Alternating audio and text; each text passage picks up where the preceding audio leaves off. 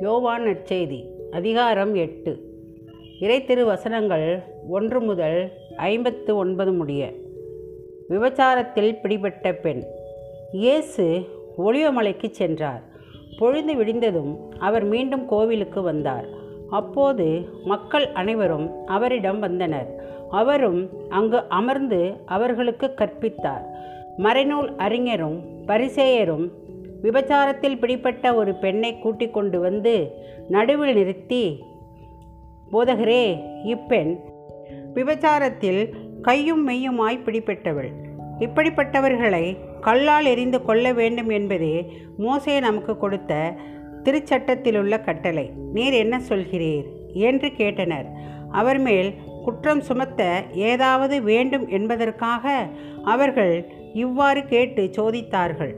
இயேசு குனிந்து விரலால் தரையில் எழுதி கொண்டிருந்தார் ஆனால் அவர்கள் அவரை விடாமல் கேட்டுக்கொண்டிருந்ததால் அவர் நிமிர்ந்து பார்த்து உங்களுள் பாவம் இல்லாதவர் முதலில் இப்பெண்மேல் கல் எறியட்டும் என்று அவர்களிடம் கூறினார். மீண்டும் குனிந்து தரையில் எழுதி கொண்டிருந்தார் அவர் சொன்னதை கேட்டதும் முதியோர் தொடங்கி ஒருவர் பின் ஒருவராக அவர்கள் யாவரும் அங்கிருந்து சென்று விட்டார்கள். இறுதியாக இயேசு மட்டுமே அங்கு இருந்தார். அப்பெண்ணும் அங்கேயே நின்று கொண்டிருந்தார். இயேசு நிமிர்ந்து பார்த்து அம்மா அவர்கள் எங்கே? நீர் குற்றவாளி என்று எவரும் தீர்ப்பிடவில்லையா? என்று கேட்டார். அவர் இல்லை ஐயா என்றார். இயேசு அவரிடம் நானும் தீர்ப்பு அளிக்கவில்லை. நீர் போகலாம். இனி பாவம் செய்யாதீர் என்றார். மீண்டும் இயேசு மக்களை பார்த்து உலகின் ஒளி நானே. என்னை பின்தொடர்பவர் இருளில் நடக்க மாட்டார் வாழ்வுக்கு வழிகாட்டும் ஒளியை கொண்டிருப்பார் என்றார். பரிசேயர் அவரிடம் உம்மை பற்றி நீரே சான்று பகர்கிறீர். உம் சான்று செல்லாது என்றனர். அதற்கு இயேசு என்னை பற்றி நானே சான்று பகர்ந்தாலும் என் சான்று செல்லும்? ஏனெனில் நான் எங்கிருந்து வந்தேன்? எங்கு செல்கிறேன்? என்பது எனக்கு தெரியும். நான் எங்கிருந்து வருகிறேன்? எங்கு செல்கிறேன் என்பது உங்களுக்கு தெரியாது. நீங்கள் உலக போக்கின்படி தீர்ப்பு அளிக்கிறீர்கள். நான் யாருக்கும் தீர்ப்பு அளிப்பதில்லை. ஆனால் நான் தீர்ப்பு வழங்கினால் அத்தீர்ப்பு செல்லும். ஏனெனில் நான் தனியாக தீர்ப்பு வழங்குவதில்லை.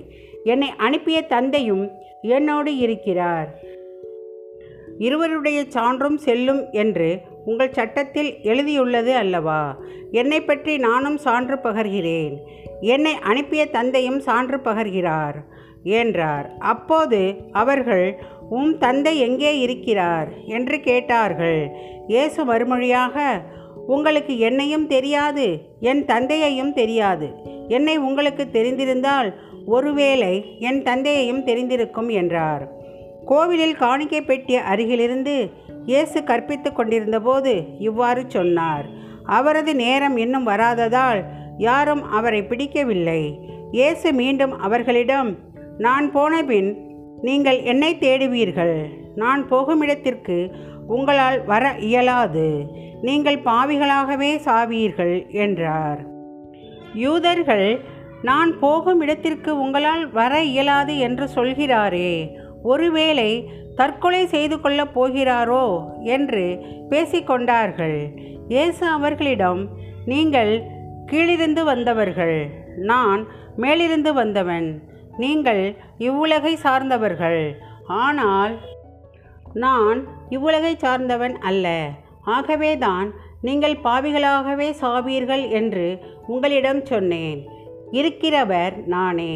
என்பதை நீங்கள் நம்பாவிடில் நீங்கள் பாவிகளாய் சாவீர்கள் என்றார். அவர்கள் நீர் யார்? என்று அவரிடம் கேட்டார்கள். அவர் நான் யாரென்று தொடக்கத்திலிருந்தே சொல்லி வந்துள்ளேன். உங்களை பற்றி பேசுவதற்கும் தீர்ப்பிடுவதற்கும் பல உண்டு. ஆனால் என்னை அனுப்பியவர் உண்மையானவர். நானும் அவரிடமிருந்து கேட்டவற்றையே உலகுக்கு எடுத்துரைக்கிறேன் என்றார். தந்தையை பற்றியே அவர் பேசினார் என்பதை அவர்கள் உணர்ந்து கொள்ளவில்லை.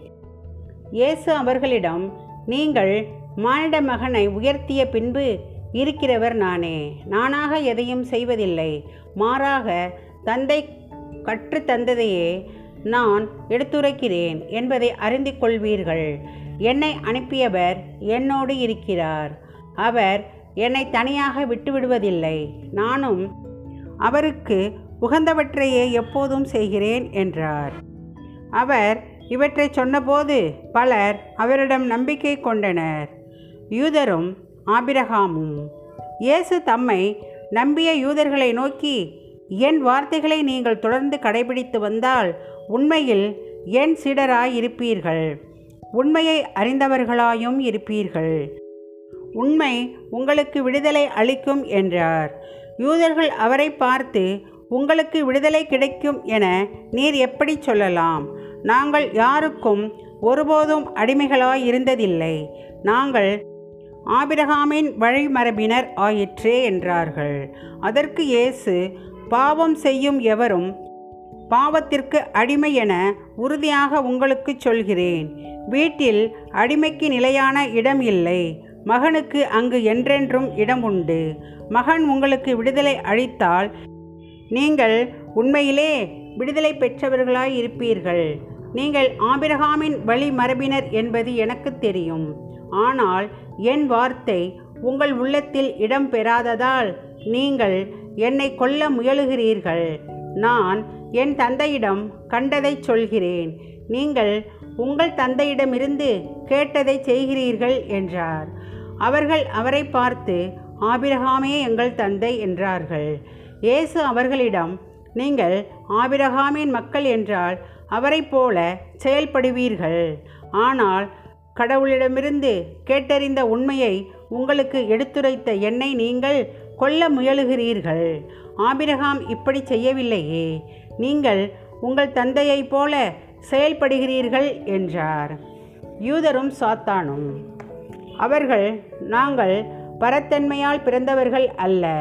எங்களுக்கு ஒரே தந்தை உண்டு கடவுளே அவர் என்றார்கள். இயேசு அவர்களிடம் கூறியது கடவுள் உங்கள் தந்தையெனில் நீங்கள் என்மேல் அன்பு கொள்வீர்கள். நான் கடவுளிடமிருந்தே இங்கு வந்துள்ளேன் நானாக வரவில்லை. அவரே என்னை அனுப்பினார். நான் சொல்வதற்கு செவிசாய்க்க உங்களால் இயலவில்லை. எனவேதான் நான் சொல்வதை நீங்கள் கண்டுணர்வதில்லை. சாத்தானே உங்களுக்கு தந்தை. உங்கள் தந்தையின் ஆசைப்படி நடப்பதே உங்கள் விருப்பம். தொடக்கம் முதல் அவன் ஒரு கொலையாளி. அவனிடம் உண்மை இல்லாததால் அவன் உண்மையை சார்ந்து நிற்கவில்லை. அவன் பொய் பேசும்போது அது அவனுக்கு இயல்பாக இருக்கிறது. ஏனெனில் அவன் பொய்யன். பொய்மையின் பிறப்பிடம். நான் உண்மையை கூறுவதால் நீங்கள் என்னை நம்புவதில்லை.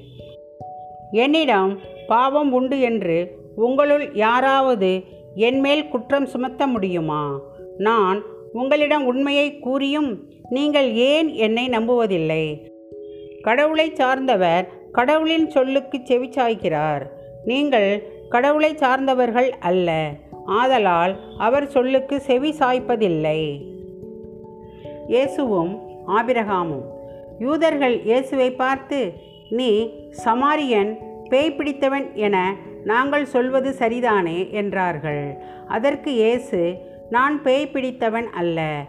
என் தந்தைக்கு மதிப்பளிப்பவன். ஆனால் நீங்கள் என்னை அவமதிக்கிறீர்கள். நான் எனக்கு பெருமை தேடுவதில்லை. அதை எனக்கு தேடித் தருபவர் ஒருவர் இருக்கிறார். அவரே தீர்ப்பளிப்பவர். என் வார்த்தையை கடைப்பிடிப்போர் என்றுமே சாக மாட்டார்கள் என உறுதியாக உங்களுக்கு சொல்கிறேன் என்றார்.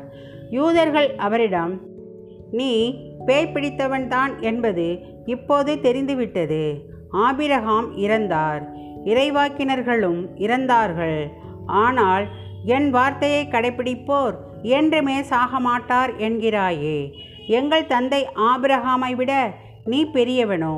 ஆபிரகாம் இறந்தார். இறைவாக்கினரும் இறந்தனர். நீ யாரென்று நினைத்து கொண்டிருக்கிறாய்? என்றார்கள். இயேசு மறுமொழியாக நானே என்னை பெருமைப்படுத்தினால் அது எனக்கு பெருமை இல்லை. என்னை பெருமைப்படுத்துபவர் என் தந்தையே. அவரையே நீங்கள் உங்கள் தந்தை என்றும் சொல்கிறீர்கள். ஆனால் அவரை உங்களுக்கு தெரியாது எனக்கு தெரியும். எனக்கு அவரை தெரியாது என நான் சொன்னால் உங்களைப் போல் நானும் பொய்யனாவேன். அவரை எனக்கு தெரியும்.